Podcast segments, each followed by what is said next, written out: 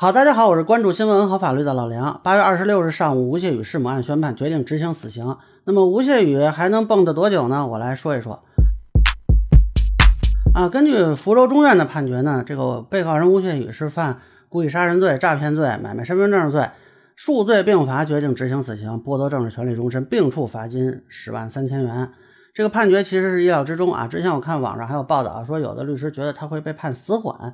我觉得，如果不是媒体曲解了律师的意思，故意制造悬念呢，就是律师水平问题啊。这个不可能判死刑以外的刑罚。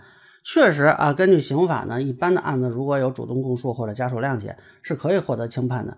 但这个案子，法院判决也说了，不足以对其从轻处罚。这个道理很简单，法院做刑事判决有一个基本的原则，就是社会危害性的考量。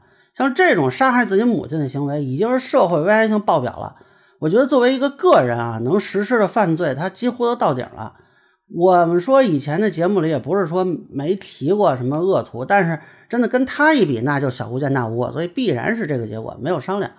那么接下来他还能蹦跶多久呢？现在这个报道里是没有提到他是否上诉，我估计他还要跟自己的律师再商量，大概率还是要上诉的啊，理由可能是量刑过重啊，因为他之前就说过不想被判死刑啊，当然这是废话，因为是人就不想被判死刑。所以我觉得呢，他应该还是会上诉的啊，至少搏一搏。那么如果二审维持原判，还要经过最高法的复核，我认为最后呢就应该是这个结果，也没有什么问题。呃，这个时间呢，大家可以参考之前的北京民航总医院孙文斌杀医案，那个算是比较快的。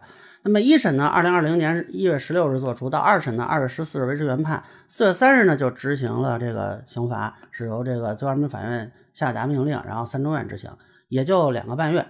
啊，大家可以参考这个时间进度。我觉得呢，上海的法院应该效率还是可以的。这个案子案情也比较清楚，我有三个月应该就会有结果了。那么以上呢，就是我对吴谢宇还能蹦跶多久的一个分析。个人浅见难免疏漏，也欢迎有不同意见小伙伴在评论区和弹幕里给我留言。如果您觉得我说的还有一点意思，您可以关注我的账号老梁不郁闷，我会继续分享更多关于新闻和法律的观点。谢谢大家。